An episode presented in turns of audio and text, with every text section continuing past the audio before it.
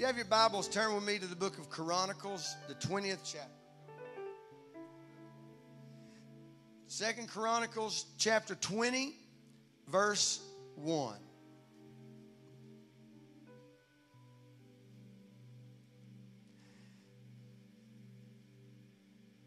If you're a visitor today, I'm very thankful for you. Very thankful.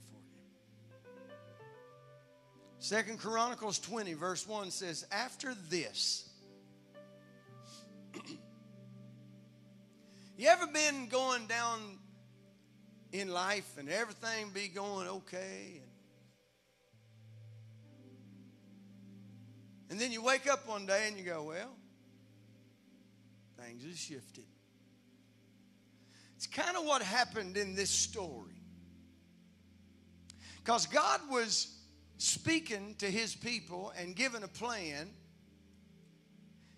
And then it says, after this, the armies of the Moabites, Amorites, and some of the Mennonites declared war on Jehoshaphat. You ever got up in the morning and went, Well, this ain't what I planned for. But here we go. Here we go.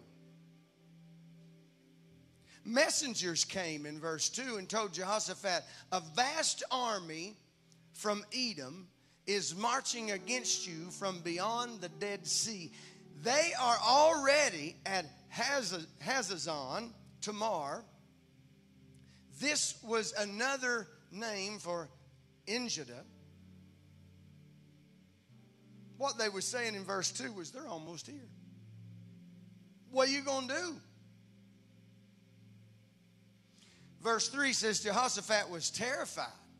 See, the first thing that we feel in our natural body, and you're not weird nor not a good Christian if you feel this in your natural body. The first thing we feel when someone gives us a bad doctor's report, fear will try to invade your space. The first thing you fear feel when you hear that somebody has said something unjustly about you, fear will come and start trying to get into your mind.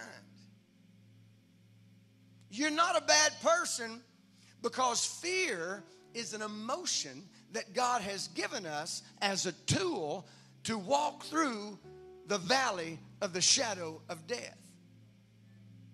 Fear is not to be coddled nor agreed with. Fear is a meter by which you know how and where and on what level you should set your faith. Jehoshaphat was terrified by the news and begged the Lord for guidance. The first thing we should always do is go to the Lord. Where should I go? Where should I go? Where should I go but to the Lord? No place. He also ordered everyone in Judah to begin fasting. So people from all the towns of Judah came to Jerusalem to seek the Lord's help. Jehoshaphat, in verse 5, says, it says, He stood before the community of Judah and Jerusalem in front of the new courtyard at the temple of the Lord. And he prayed. God, let me be a leader that leads people to pray. Let me be a father that leads my children to pray. Let you be a mother or an uncle or an aunt let us be a people of God that the first thing we do, instead of we run over to the to the news and go, well, I wonder what the economy is going to do. When when we start feeling the crushing, we go to God. We go to God for guidance. He said he prayed, "Oh Lord God of our ancestors, you alone are the God who is in heaven. You are ruler over all kingdoms of the earth. You are powerful and mighty. No one can stand against you. Oh, our God, did you not drive out those who lived in the land when your people Israel arrived? And did you not give the land forever to the descendants of your friend Abraham? Your people settled here and built this temple to honor your name. They said, whenever we are faced with any calamity, such as war, plague, or famine, we can come to stand in your presence before this temple where your name is honored. We can cry out to you to save us. And you will hear us and rescue us. See, the first thing we need to do when we start praying is not going, Oh God, what am I going to do? But we walk up into that. He said, Come to the throne of grace boldly. How should we come? Not arrogantly, but boldly to know we are the children of the Most High God. To know that we are going to be all right because He's already declared the end from the beginning. He already said your latter days are going to be greater than your former days. And I don't know about you, but, but when I come to church, that's why sometimes if you might feel like, and I pushed you a little harder, it felt like old High Praises Church today, the way Pastor was pushing you, didn't it? Huh? See, sometimes we get all modernized. We turn the lights down so nobody can see you, and we play peekaboo and and all that. But today, I believe that it's time that we walk up in the house just the way the word says walk up in the house with thanksgiving, with praise, being praiseful and thankful unto Him because He is in control. You know why he's in control? Because the Word of God in Genesis said that he stepped out on nothing, grabbed a hold of potential in himself, and spoke to it, and it became everything that we are. That's what the Word says. The Word says in Isaiah that, that by his stripes you will be healed. In First Peter, it says that we were healed because of the work of Jesus Christ on the cross. We've got so much to be thankful for. He has set up a way that we don't have to be alone. He said he would, he would stick closer to you than a brother. He never leave you, never forsake you. We've got so much to be thankful for. Say, well, you don't have to be loud and boastful in your praise for God to be happy with you. No, you don't have to. You didn't have to brush your teeth either, but Lord God, we're happy you did. Amen. There's a lot of things we don't have to do. I don't have to get up and and, and go and get on uh, my phone every morning and send my children something positive and exciting out of the Word. I don't have to do that. I get to. Can I be real with you? Can I just be gut punch real with you right now? LaDonna would love to be able to do that on this earth today. Do I believe she's praying for her babies? I do. Do I believe she's praising like I'm going to? I do. But see, life is a privilege we get to live. We shouldn't get up and, oh, I got to go to work. You ought to get up every morning and go, boys, oh, I'm so thankful I got a job. And if you don't like your job, get your hind end out and find another one and trust God. That job is not your source, nor should it be the source of pain and anguish. God has given you life and given it to you more abundantly. Man, we ought to be walking in that place, happy to be there, and everybody ought to be happy to see us. Are you leaving your workplace better than you find? Are you leaving your house better than when you wake up to a bunch of mess that your teenagers has got into while you was asleep? Are you getting up and causing more problem? Are you getting up and speaking life and love and power to them? See, there's one thing that we need to understand meekness is not weakness,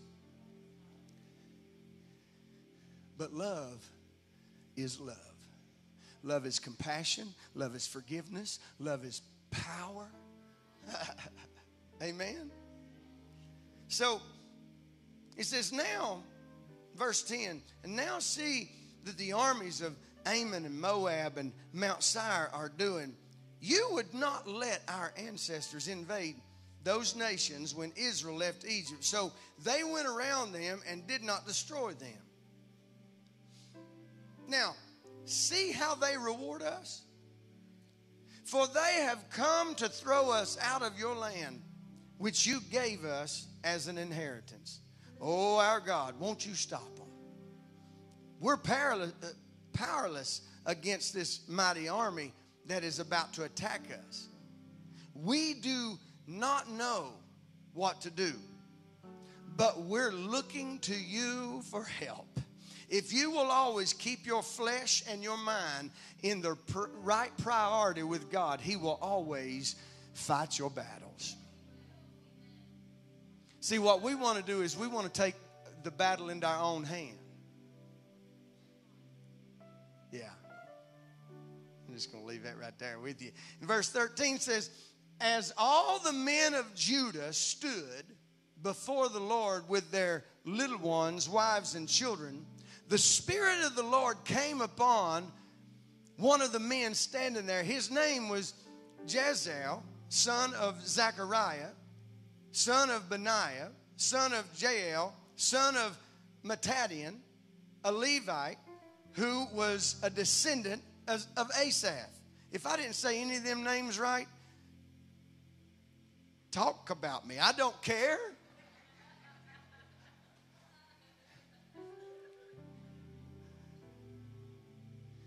Verse 15, he said, Listen, all you people of Judah. First of all, let me just put one little caveat here before I read on. He said, Listen, all you people of Judah. Do you know what Judah stands for? Praise. The lion of the tribe of Judah was the lion of the tribe of praise. So, in other words, he said, Listen, all you people of praise. Listen, all you praisers in Jerusalem. Listen, King Jehoshaphat. This is what the Lord says Do not be afraid.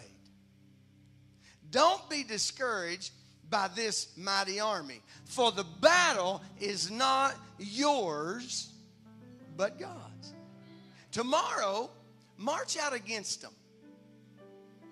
You'll find them coming up through the uh, ascent of Ziz at the end of the valley that opens into the wilderness of Jeruel. But you will not even need to fight. Take your positions, then stand still and watch the Lord's victory. He is with you, O people of Judah and Jerusalem. Do not be afraid or discouraged. Go out against them tomorrow, for the Lord is with you. Then King Jehoshaphat bowed low with his face to the ground, and all the people of Judah and Jerusalem did the same, worshiping the Lord. Then the Levites from the clans of Kohath and Korah stood to praise the Lord. And God, the God of Israel, was very loud. I'm sorry, the God of Israel with a very loud shout. Early the next morning, let me say this when God gave them the word to prepare, they prepared until they went to bed, until they went to sleep. It said that all the people they praised with a very loud shout. And then the next morning. See, you can't live your life sleeping spiritually and then expect to walk up on the battlefield and have the praise prepared in your mouth. You've got to live your life. You say, Well, I, I, you can't condemn me. I'm not condemning you. I'm just telling you what's the truth. The truth is, we want to live at an arm's length from God until we need Him and then we pull Him close. Listen, His grace and His mercy is sufficient, and He's so happy when you pull Him up close. But you don't have to wait until you get through all the mess to have victory. If you will live with a praise in your mouth, if you will go down praising Him, if you'll get up praising Him, if you'll praise Him with love toward others, if you'll be kind to others, see, if you will walk in the attributes of God, then He considers that praise. That's why we stand around here on love. Love is what we believe in. Why? Is it because we agree on everything? Why? Come on. You know we don't agree on everything. But I don't have to agree with you to be kind to you. Because mm-hmm. I am secure enough in who I am in Christ to know He's my source. I don't have to get my security from someone else's approval. Now, I like when people like me. Oh, I don't like it when people don't like me. In the flesh, in the in the in the flesh, uh, in my humanity, I like it when people like me. I really do. But in the spirit realm, I like it more when God is pleased with me. So I'm going to follow his footsteps because he said the steps of a good man are ordered by him, not by man. Come on, somebody. And when I know who my leader is, then I don't have to fear acceptance or denial from anybody around me. I can just walk around just smiling at people that I don't even know. Have you done that lately at the mall or wherever you go? Because if you do it sometimes, I, I, I, was at a ball game yesterday and I walked and this woman was there taking pictures. And I mean, she looked like she was sucking on persimmons. Anybody ever sucked on a persimmon? I wouldn't prescribe it. It's awful. I mean, they're sour. And she was taking pictures. Well, I was being very polite and waiting on her. And she looked at me like, come on. That's exactly what she did. She went, come on. I went, okay, thank you. I said, sorry about that. And she went,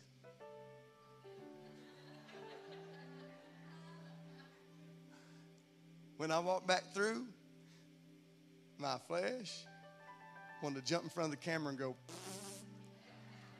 not really, I'm just making that up. When I walked back through, she was there, and I did it again. I waited because I, just because of her actions, I was not going to allow rudeness to come in. I still wanted to give her courtesy of not messing her photo. You know why? Because I didn't take that personal. Here's what I've tried to condition myself to think. When somebody is rude to me, the first thing I want to do is I wonder what they're going through. I wonder what happened to her yesterday morning. I wonder what happened to her long before that. I don't know. You say, you can't go through life doing that. Yes, you can, because one of the greatest attributes of love is compassion.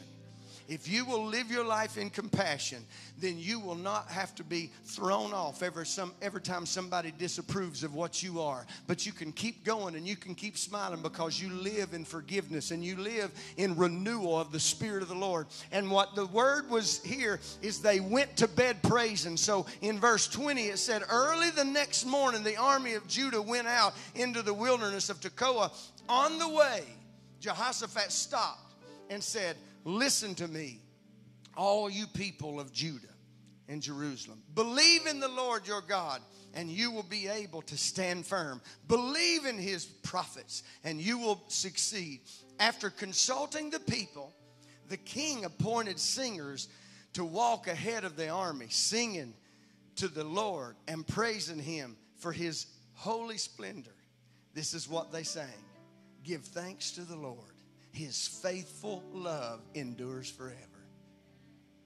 Mm, give thanks to the Lord. His faithful love endures forever. Give thanks to the Lord.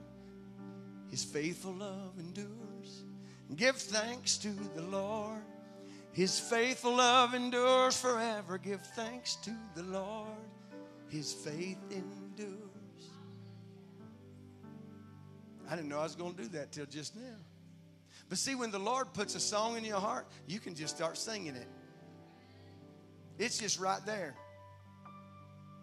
Can you imagine? Here they come, the armies that were innumerable. I mean, they just they must have looked innumerable. They must have looked completely just huge. Because we've got several different tribes coming against them. And Jehoshaphat said, He didn't say, get your guns ready. He didn't say, get your swords ready. He didn't say, get all the weaponry ready of the flesh. He said, guys, do this. Give thanks to the Lord. His faithfulness endures forever. Give thanks to the Lord. So here they went. See, sometimes people going to think you look silly when they're trying to pick a fight with you, and all you're doing is give thanks to the Lord. His faithfulness endures forever. Give thanks to the Lord. And then you look at him because you can't give thanks to him and not love people. You can't truly and honestly live, and I'm not talking about super, superficial religious activity. I'm not talking about coming to church and singing, bringing in the sheaves, and going then to the restaurant and cussing somebody out because they gave you unsweet tea and you only drink sweet.